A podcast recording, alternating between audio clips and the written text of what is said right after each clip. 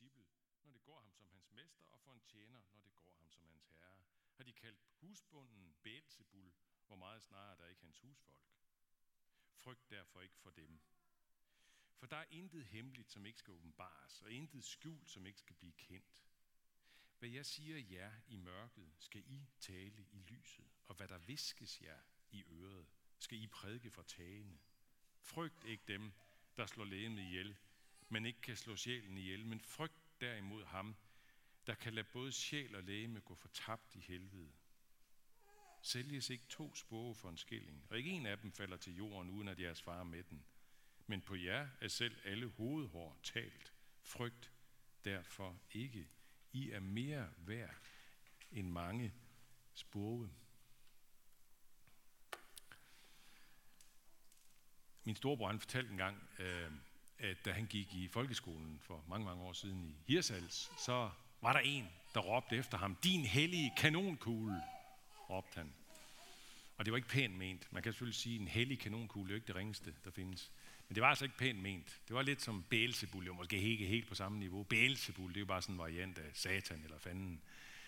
Men det var jo lidt derhen af. Øhm, jeg kan huske at jeg selv en gang, jeg har bare kun erindret om en eneste gang, hvor der også blev råbt efter mig, og det var også oppe i Hirsals ved skolen der, og det var over fra den anden side af gaden, pludselig en, der, der råber efter mig. Fader, hvor? råbte han.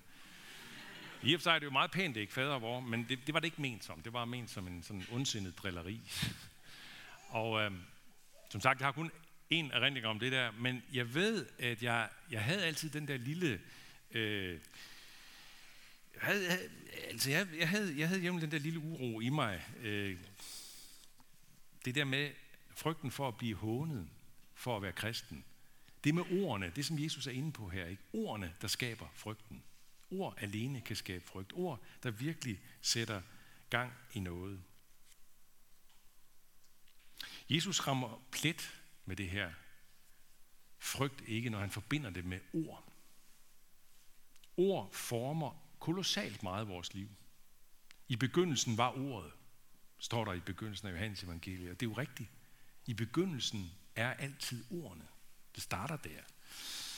Også når det drejer sig om meget grovere former for, ikke bare ondt drilleri, men, men, men altså, hvor det ender i stort pres og forfølgelse osv. Det starter med ord. Det kunne man blandt andet læse om i den bog, der kom for en del år siden på dansk, Når troen koster mest, skrevet af en skotsk journalist, som er en af dem, der ved rigtig meget om forfulgte kristne rundt om i verden. En fabelagtig bog, Når troen koster mest. Jeg anbefaler den varmt. Øhm, og øh, der øh, beskriver han blandt andet mødet med en, øh, en gammel øh, jødisk rabbiner ned i Auschwitz. Han, han møder ham der, og han kan se på, at man har sådan tatoveret et nummer, så han har siddet i koncentrationslejr. Og så siger den her øh, rabiner til ham, disse krematorier blev ikke grundlagt med mursten, men med ord. Det startede med løgne, som lige så stille blev lukket ind i kulturen som vidigheder, slogans og argumenter. Og det var ikke længe før vi jøder mistede vores status som personer, som mennesker. Snart blev vi ikke regnet for mere end dyr, og dyr kan man behandle, som man vil. Vi opdagede det ikke, før det var for sent. Boyd Macmillan, som, som forfatteren hedder til den her bog, han øh, beskriver et andet sted en mere nutidig variant af det her, nemlig fra Indien, hvor han fortæller om et, øh, et der var i, tilbage i 90'erne, og flere, mange 10 år før det, var der et lille parti, som ingen regnede for noget som helst. Et meget øh, nationalistisk, fascistisk øh, parti, hindu-parti, øh, som gik meget op i, at alt skulle være hindu nede i Indien, og, og talte meget, meget ned om alle andre Øh, religioner, kristne, muslimer, buddhister osv. i Indien. Ingen regnede det der lille parti for noget. Det spillede ingen rolle overhovedet. Indtil det pludselig i 1999 eksploderer i vækst og ender med at få regeringsmagten i 1999. Og det fik nogle fatale følger for blandt andet kristne, også for muslimer og andre. Øh, og vi, jeg var dernede med en kammerat i 2010, øh, og der øh, øh, mødte vi kristne præster og evangelister, som, som øh, kunne fortælle forfærdelige historier om nedbrændte skoler, hjem, kirker og om slag og om også enkelte faktisk øh, slået ihjel. Ja. Det hele starter bare med ord, og så kan det ende der. Desværre så det er jo sådan, at det her parti, der har bare lyst til sin parentes. de mistede magten igen, regeringsmagten i nullerne engang. De har fået den igen. Det er dem, der sidder på magten nu, og det er rigtig svært faktisk for, for kristne i Indien og andre religiøse minoriteter. Men er jeg ved at sige nu, at, øh, at, øh, at det samme er undervejs her i Danmark, øh, fordi der var nogen, der begynder at råbe din hellige kanonkugle eller fadervor efter nogen? Nej, det er jeg bestemt ikke ved at sige. Øh, men jeg siger bare, at Jesu henvisning til sprogets magt, det rører ved noget meget centralt. Dels er der, er der det her, altså, hvad, hvad det kan gøre, hvad det kan sætte af frygt i et lille barn eller i en voksen for den tages skyld. Men dels så er der også øh, dette, at sproget kan blive begyndelsen på noget, der bliver meget, meget værre end bare sådan noget drilleri, noget ubehageligt drilleri. Det er faktisk ikke ligegyldigt, når almindelige, normalt troende kristne mennesker i Danmark bliver karakteriseret med udtryk som fundamentalister i familie med ekstremister, familie med terrorister eller øh, samfundsfjendtlige mennesker, formørkede, inhumane. For at bare nævne nogle af de udtryk, som faktisk jævnligt er i spil i debatten omkring kristne, som har et fuldstændig enkelt og ligefremt og naturligt forhold til det med at vedkende sig en, en tiltro, en tro på kirkens gamle overbevisning.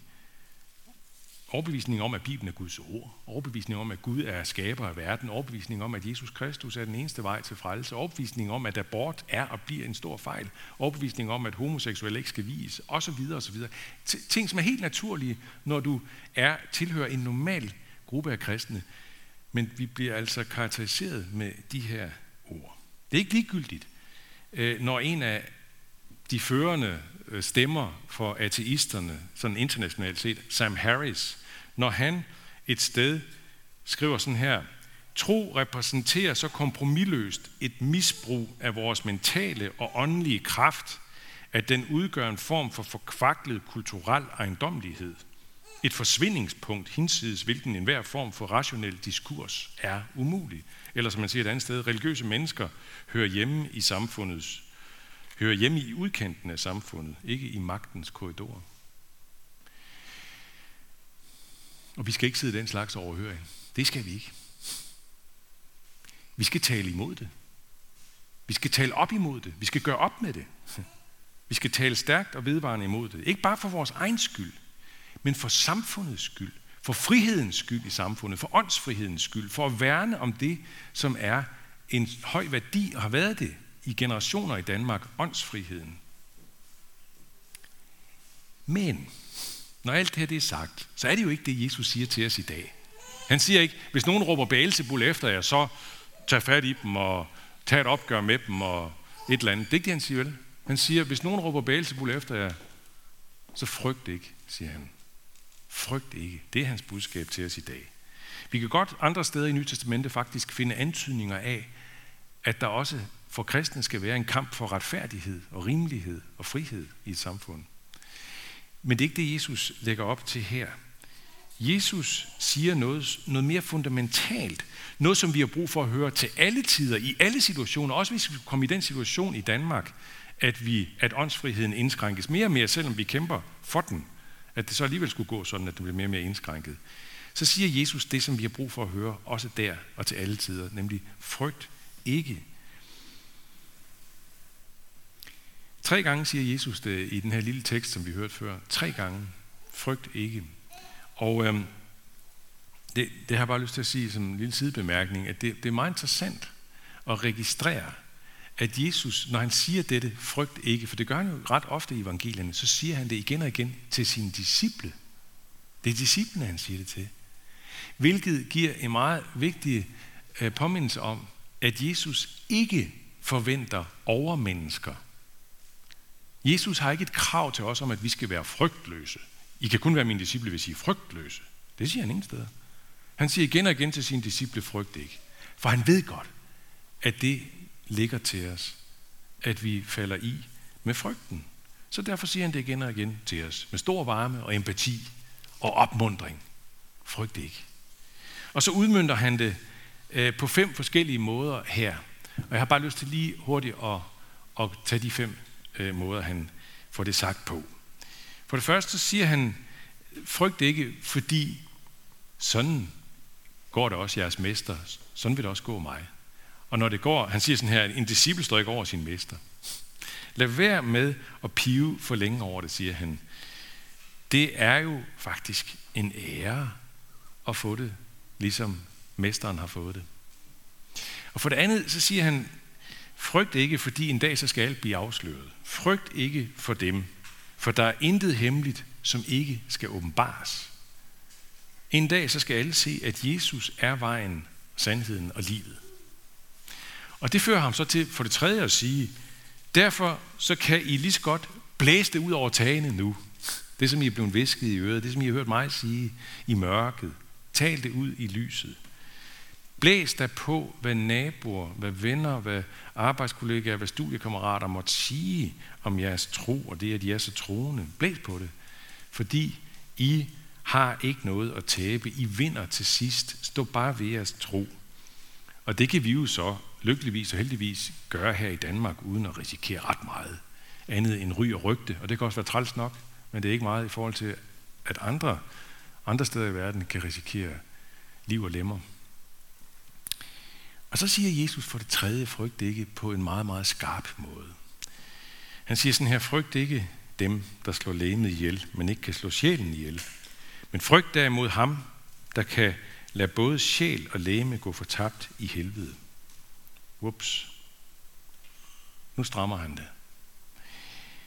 Så svært kan det altså være at, at være Jesu disciple, at Jesus simpelthen vælger at komme med et så stramt, et så skarpt frygt ikke. Frygt derimod ham, der kan lade både sjæl og læme gå fortabt i helvede. Det er en meget, meget stærk medicin i en radikal situation, hvor det går på livet løs. Og måske kunne man få den tanke, at er det ikke sådan lidt, øh, er det ikke lidt billig pædagogik her? Altså er det ikke ligesom, når en pædagog, der, der begynder at true sine børn med, med bål og brand, hvis ikke I opfører ordentligt, eller forældre, der siger, hvis ikke du tager de sko på nu, så kommer du ikke med i Tivoli. Og det er jo bare sådan noget overdrevet dårlig øh, forældrepædagogik, øh, øh Andreas, det skal du tænke på. Men øh, er, er, er, det, er det det, vi er ude i? Ja, det kommer an på, om det er sandt. Fordi hvis det er sandt, at der er både en himmel og et helvede, så er det ikke dårlig pædagogik. Så er det bare den barske sandhed, der hører med. Så er der en, vi skal frygte mere end nogen andre, nemlig Gud. Gud, som kan frelse og lade gå fortabt. Og den Guds frygt er måske nok lidt fremmed for os.